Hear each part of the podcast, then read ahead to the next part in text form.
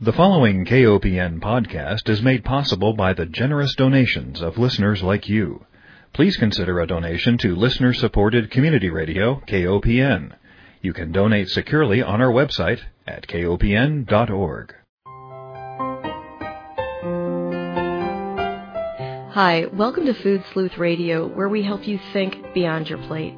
I'm Melinda Hemmelgarn, a registered dietitian and investigative nutritionist on a mission to connect the dots between food, health, and agriculture and find food truth.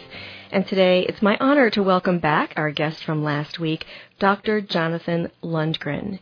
He holds a PhD in entomology from the University of Illinois. He's an agroecologist, an insect ecologist, and research entomologist with more than 20 years experience, most recently at the USDA's North Central Agricultural Research Lab in Brookings, South Dakota. Dr. Lundgren received the prestigious Presidential Early Career Award for Science and Engineering, which just happens to be the highest honor given to young scientists by the Office of the President. He received other Early Career Scientist Award. But now suddenly Dr. Lundgren finds himself in a situation where he has left the lab and he has started his own farm. And just to recap a bit from last week, Dr. Lundgren, would you just describe a little bit about your research and what were the events leading to your decision to go independent? Well, first off, thanks for having me back. I really appreciate it. So my research focuses on two central themes. One is evaluating the safety of farm management and pest management, so especially things like genetically modified crops and pesticides and how they may be affecting the environment.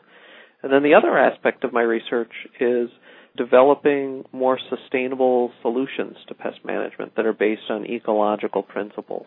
So I guess that my choice to go a different direction was really driven by the farmers and the beekeepers. I think that there's a real need for applied research and science that can be used to innovate agriculture rather than maintain the current paradigm of food production. And I think that these sorts of transformational changes that we need for our food production for society to move forward and to improve both environmental and human health these sorts of transformational changes, they don't come from the government and they don't come from large research entities. They come from the bottom up. And so I was starting to see that the farmers were leading the science and the science was oftentimes hampering the innovation of agriculture rather than fostering it.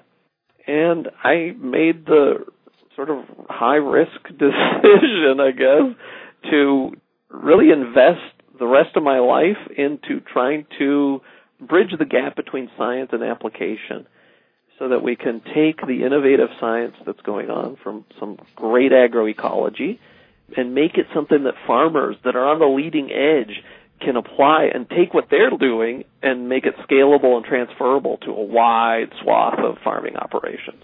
I really admire your convictions to solving our problems with regard to food and agriculture. I do want to just jump back to something that you said though that I thought was really interesting that I think we all need to think about a little bit more. And that is, you mentioned that you felt that science was hampering ag research. What did you mean by that? Well, I think that the farmers that are on the leading edge of regenerative agriculture, where they're actually regenerating soil and biodiversity rather than simply sustaining a degraded resource. They're they're building it again. I think that that's key. But the guys that are on and gals that are on the front edge of this, they're observing things. The beekeepers are too. I mean, the beekeepers were observing things in the environment. They're great natural historians, right? Mhm. And the science wasn't supporting that. The scientists couldn't figure out how to make certain practices like cover cropping in the panhandle of Nebraska, where it's very arid or something. The farmers are doing this, right? But the mm-hmm. science on a research farm was not able to mimic those same results. And so as a result, the farm insurance won't insure farmers that are interested in in applying cover crops in this area because the research says that it can't happen. But the farmers are doing it anyway. So it really is hampering this innovation. Yeah. I mean, we're just going through this with farm service agency, which is a loan program. And if you're trying to do something really innovative that's weird, that's not corn, soybeans, and cows, then it becomes much more of a chore to try to justify getting a loan, mm-hmm. for example. So, do you think it's that the scientists at our land grant institutions, which are really designed to have this kind of direct communication with farmers, is it that the scientists aren't asking the right questions or doing the right research or have enough funding to do the kind of work that you want to do on Blue Dasher Farm? I think that there's so number one is I'm painting with a very broad brush, and I should be very clear about that. Okay, I mean there are excellent scientists that are really interested in some of these same ideas, but also what we're talking about is a major paradigm shift. Yeah, and that is that's hard to find funding for and it's also putting your career on the line. If you're questioning some of these ideas about the current paradigm, mm-hmm. then yeah, then you're painting a target on your back. Mm-hmm. And that's mm-hmm. always been the case with science, hasn't it? I mean, through the millennia. Sure. If the scientists that are really question the current dogma tend to be burned at the stake. Well, I literally. yeah, well, I appreciate the fact that you're entrepreneurial and I appreciate the fact that you're willing or brave enough to question that paradigm. And I wish more of us did that. I think that's what really supports a free democratic society. But let me go back and also review some of the topics that we also touched on last week, and that was I was very much impressed by your knowledge of the neonicotinoid pesticides and shocked by the extensiveness that they are used. And I just want to make sure that our listeners also share my emotions here. Can you tell me a little bit more about why the neonicotinoid pesticides are especially problematic and just how many crops get the seed coating with these pesticides? So neonicotinoids are a class of insecticides that are most often put on the seed. It's like a seed coating, and then as that plant develops, that crop plant develops, it's transmitted throughout the throughout the plants from root to to pollen. So these are extensively used, and one number that I've calculated out is nearly 13% of the terrestrial land surface of our country is treated with one of three forms of neonicotinoid seed treatment. One of the issues is that only 2 to 20% of the active compound is taken up by the crop plant. The question then becomes is where is the 80 to 98 percent of the compound going that's not being taken up by the crop plant. And we're finding it in the water, and we're finding it in the soil, and we're finding it in plants that haven't been treated, like in field margins and things. And so this is a, a very major issue. And perhaps what's particularly um, hmm, frustrating is that the science doesn't necessarily support the use of these having a benefit for the farmers themselves. Wow. The yield benefits of neonicotinoid seed treatments are not well substantiated in many systems. And farmers are spending money on these things whether they when they may or may not actually be helping them. So why are we using them? Well, I think that there's a disconnect, right? Well, between the scientific information that could be used to really help farmers, and that's not being communicated. I think a lot of the information that farmers end up using tends to be from the people that are selling them a product. Yeah. And and those relationships are very strong and understandably so. I think scientists need to start fostering those relationships with producers too. Yeah, I agree and to question always the source of our messages. Where do they come from? Who owns them? And who profits from them? In a conversation that we had had, you had told me that just so people understand the extensiveness of their use, we've got corn, cotton, alfalfa, and wheat that all have treatments with these neonicotinoid pesticides. And that troubles me because of the extensive use. And also, if you look at some of the public health literature, there are some researchers, for example, there's a researcher at Harvard that is looking at this particular pesticide as well as others and thinking about, well, if it affects insects in one way, how is it also affecting humans who are consuming it? Mm-hmm. I think that these are great questions that we really need to be answering and you know this better than anybody, and that uh, there's a lot of human health concerns right now, and science is starting to reveal that these, you know, things like food intolerance and autoimmune diseases and autism rates are uh, people are starting to realize what's going on here. And there is some science that's suggesting that this may be linked to our food production systems. And that may not be the only cause, but I think that it is something that we really need to understand. People need to be considering for sure. Yeah. I know it's so hard to find a smoking gun because there's just such a large chemical soup that we all swim in these days. But I do think that when we identify a product, as you have done, a particular pesticide, that looks pretty likely that it causes harm to our precious pollinators, it would seem to me that we would take cautionary steps and remove that from our food and agriculture system.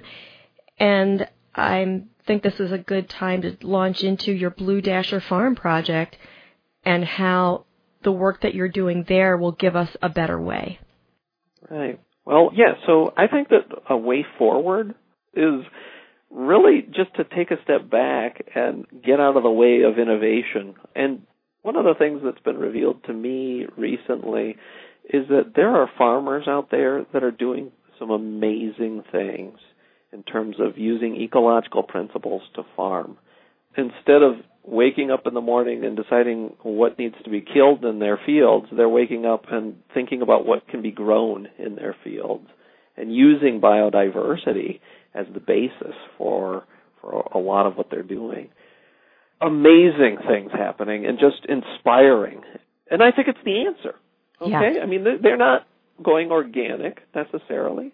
Although I, I have a lot of respect for organic, they will occasionally use a pesticide if they need to, but what they're finding is that as these systems that they're developing are stabilizing, they don't need a lot of these agrochemicals anymore.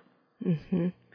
And so what my plan is, is to take what it is that they're doing and establish a network of research, education, and demonstration farms across the country where we can use these to conduct cutting edge research on regenerative agriculture and asking these sorts of questions to make it easier for the innovators to have the answers that they need.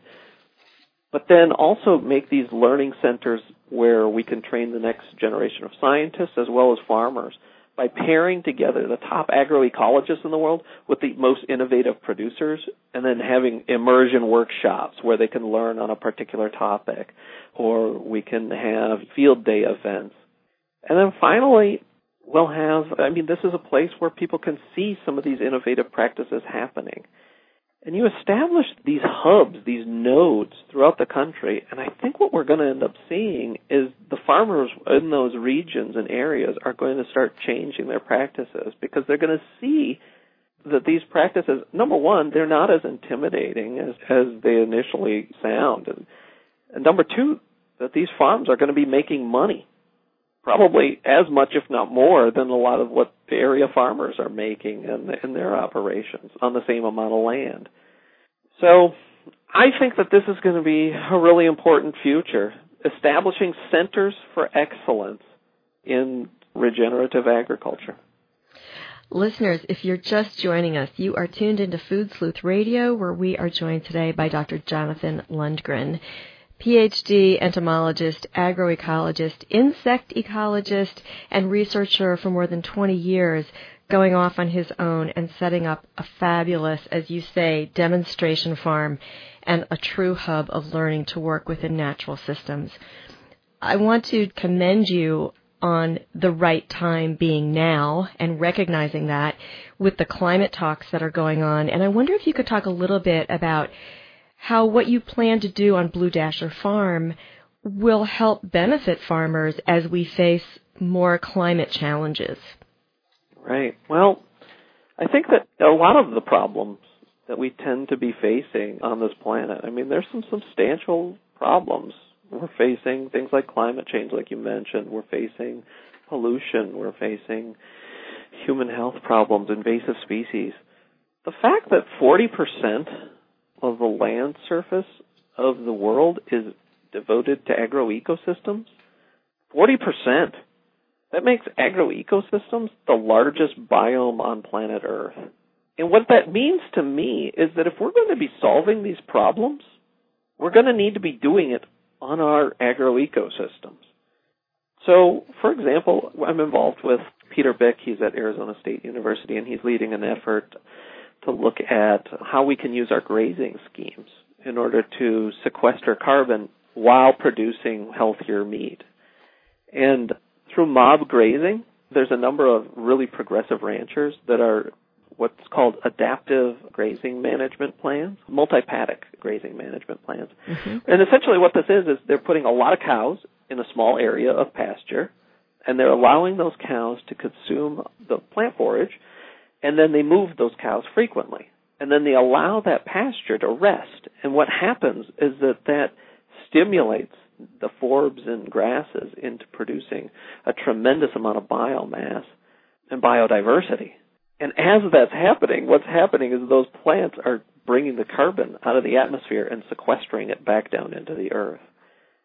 Some of the calculations are astounding as far as if we were to devote even 20% of the rangeland to this management scheme, we could offset most of our carbon emissions in the United States. Wow. I mean, that's using agriculture. And not only that, but these are grass finished animals that ha- are healthier for you at the end of the day. Absolutely. And you can use that pasture as a source for pollinator habitat because it's untreated. It, and exposing the environment to fewer pesticides because you don't have to put those dewormers in your animals anymore because you have such a healthy dung community. I mean, these guys are seeing their dung paths disappearing in the rates of, you know, like four to seven days or something like that. It's insane. So to me, that's one really great example of how we can use food production systems to combat world problems.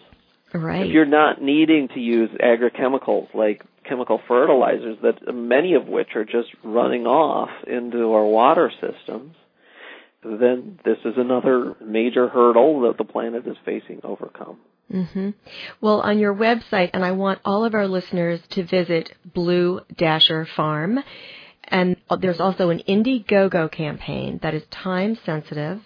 Although I think that your funding scheme for this farm, I wish it was taxpayer supported because as a taxpayer, I would love for my dollars to be going to support what you're doing rather than to support, say, the ethanol industry, which doesn't seem to be helping our biodiversity problem, but that's another conversation. But I want people to know that they can go to www.indiegogo.com and then there's a backslash projects backslash blue dash dasher dash farm. And I think you need that little check mark I'll make sure that this mm-hmm. website is available connected with your interviews, Dr. Lundgren, because the way you're describing the farm sounds wonderful, but I can't recommend the website enough. There's a video of you describing what you hope to do, and it's extremely convincing in terms of if we're needing a, a little dose of hope, I think we can get it from Blue Dasher Farm. Now, one of the projects oh, thank that, you so much. Oh, thank you so much. One of the projects that you have listed that you're going to work on initially has to do with the honeybee problem. And I wonder if you mm-hmm. could talk a little bit about that, related to the neonicotinoid pesticides and also what you've noticed with regard to biodiversity and what you've learned from beekeepers. Right. So the honeybee industry is actually facing a number of different constraints right now, from diseases to new pests like varroa mite to lack of forage things for the bees to eat, flowers in the landscape, to pesticide exposures. And all of these are congealing to affect pollinators and the honey industry as well. And guess what? I mean, the honeybees are the canaries in the coal mine. And if things are affecting the honeybees, then either we are being affected and we don't know it or we're going to be real soon. So solving this bee problem is a much bigger deal than I think a lot of people realize. Yeah. So what we're planning on doing is, I think that it comes down to the bee problem is really a, an issue of biodiversity in our food systems. So we've simplified the landscape so much, and the only way that we can maintain these simplified food production systems is with chemical inputs. So we're going to flip it around. There's a lot of interest right now in cover crops. There's a lot of interest in conservation strips, but there's no domestic sources of seed for these things. So what we're going to plan on doing as one of our first explorations of this is we're going to grow some of these plants that are great bee plants in terms of honey production. We're going to grow those for seed. And then while we're growing these high value crops for seed, and then selling the seed at a reduced rate so we can just flood the market with cover crop seed so farmers don't have that hindrance of when they're considering going down this road of seed costs then we're also going to be taking off a, a honey crop off of the same piece of land that's untreated, and so we can produce two revenue streams off of the same piece of land, and both of which are very high value. So I think that that's a, that's the sort of revenue stacking schemes that we need to be doing on our farms to increase the resilience so that if you do have a situation where corn prices are low one particular year, then you know what? That doesn't hurt you so much because you've got uh, you're grazing livestock on that same land or you're raising a honey crop off of that same land or you're intercropping or you're thinking outside of the box and growing something besides just what everybody else in your county is. So these uh, revenue stacking schemes where we're taking off multiple crops or multiple revenue streams from a single operation gosh, that makes your whole operation so much more profitable, and it ends up being better for the environment and producing potentially healthier food if you're doing it right. So I want, you know, airplanes that are flying over Brookings and Deuel counties in South Dakota to look down and be like, what the hell are all those flowers doing down there? Because to me, that's the situation that you can see the imprint of what these demonstration farms are going to be able to do and the magnitude of the effects. I think you touch on something that's really important, and that is agricultural literacy. And I hope that your farm will help expand that. So, for example, only because of who I've interviewed, people like yourself, have I learned that when I see earth that's exposed and without a cover crop on it, I know now to look at that and say, ouch, that's not the best thing for the earth or for the planet. But that took a level of interviews and I wish that more people understood what they were looking at. Another example is when I drive through Iowa and I see nothing but miles and miles of corn and soybeans and I get a little frightened with that because I realize that the loss of biodiversity is really putting us all at risk with regard to having a safe and you know this idea of food security, a resilient food system. So, talk to me a little bit about your education schemes and how you plan to have great ripple effects with what you're doing.